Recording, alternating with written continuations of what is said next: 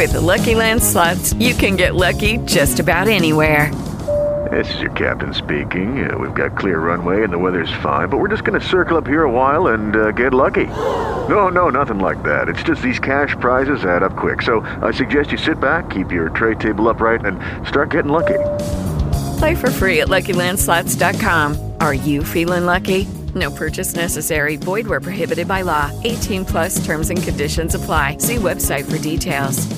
The U.S. District judges refused a request from the Department of Justice to immediately resume its criminal investigation into those classified documents they seized at former President Trump's home in Palm Beach. It's a win for Trump. Judge Eileen Cannon ruled that the investigation must remain on hold while the documents are first reviewed by an independent arbiter, a special master, as they're called, and she appointed one. We'll talk about that right now with Richard Serafini. A longtime veteran DOJ senior prosecutor, now a federal criminal and white collar defense lawyer in Fort Lauderdale. Richard, pleasure to have you join us again.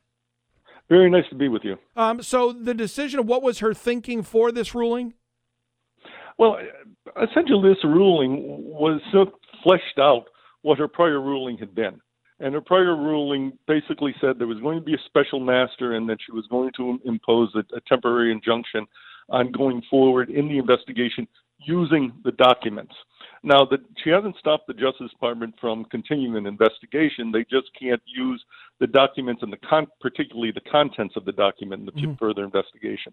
But basically, this order simply fleshed out um, part of the order, the, the, the appointing of the. Uh, there were two orders. The appointing of the of the special master uh, was one, and the second one was the the Justice Department motion asking her to lift the stay and she basically basically repeated what she had said the first time and said that um, the stay would, would, would remain in effect. Yeah, and in, in, her initial ruling, she basically said, "What harm is it going to do? It, it, we we should err on the side of the victim in this case, it, it being the former president."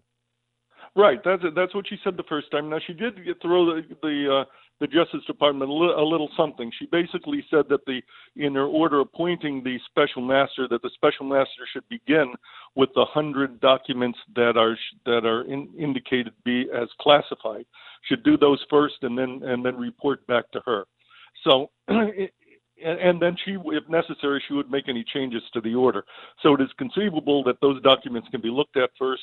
The the master would find what he would find, refer it to her, and she may she may change the um, uh, the temporary injunction in some way based upon what the special master says. It's interesting that the former president on his social media stuff continues to talk about the declassifying these documents, but his lawyers have not argued declassification at all. Right, right. Uh, you know, you got to be in the room to actually know what's going on. I suspect what's what's going on is the the uh, the attorneys figure they can't make a colorable argument, and mm-hmm. you go into into court and you say something that's inaccurate or, or knowingly false, right. you get in trouble. And, and the consensus media, you know? seems the consensus seems to be that he didn't have a right to have the documents to begin with, though. They're not his. Right. Well, that's exactly. Yeah, I'm sorry. Go ahead. Yeah, no, no, go ahead. They're they're not his. They belong to the country, the National Archives.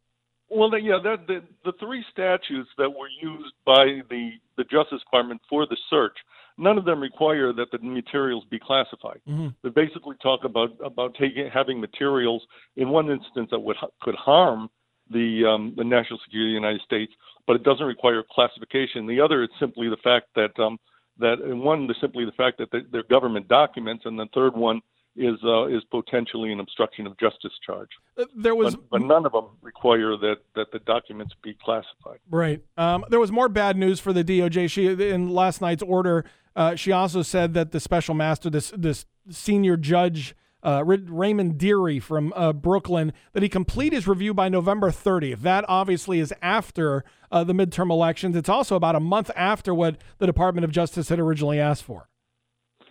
Yeah, I, the Justice Department obviously wanted something something uh, uh, shorter, shorter time period. Mm-hmm. I think the, the the Trump team asked for a longer time period, so I think she probably pretty much of the judge split the baby on that. There seems to be a lot of people out there who believe, and, and there's obviously split opinions uh, in the legal community, but who think that there appears to be enough evidence to indict the former president or at least indict somebody in his circle for the fact that these documents were there and obviously uh, they shouldn't have had them. Where do you stand on the argument about whether uh, dis- whether he deserves to be indicted or not, that it is good or bad for the country to do so, and whether the attorney general should move in one direction or the other? Well, eh, you know, it's, it, without being in the room, it, it's it's it's complete speculation. But I, I, this is this is the way the way I I, I discuss it. This is going to set a precedent. Mm-hmm. Whether you charge the former president or you don't charge the former president, you're setting a precedent. You der- certainly don't want a country where you. None of us want to live in a country where the change of administration, the new attorney general sets about trying to indict the old president. Mhm. On the other hand, if there's an if the you, you if you're going are going to set a precedent of, of charging former presidents, you want it to be a precedent that is, that is invoked, you know, every 200 to 250 years. Mhm. If in fact there is sufficient evidence and the motive is sufficient was was to do harm to the United States, and you don't then charge the, the former president, you essentially no longer have the rule of law. Right, and that So sets another precedent. Uh, well, I'm sorry, And that sets another precedent. and that sets another precedent. Yeah. So if you're in the Justice Department, you're walking a fine line. You don't want to set a precedent on the on one hand where um, former presidents are routinely investigated and indicted.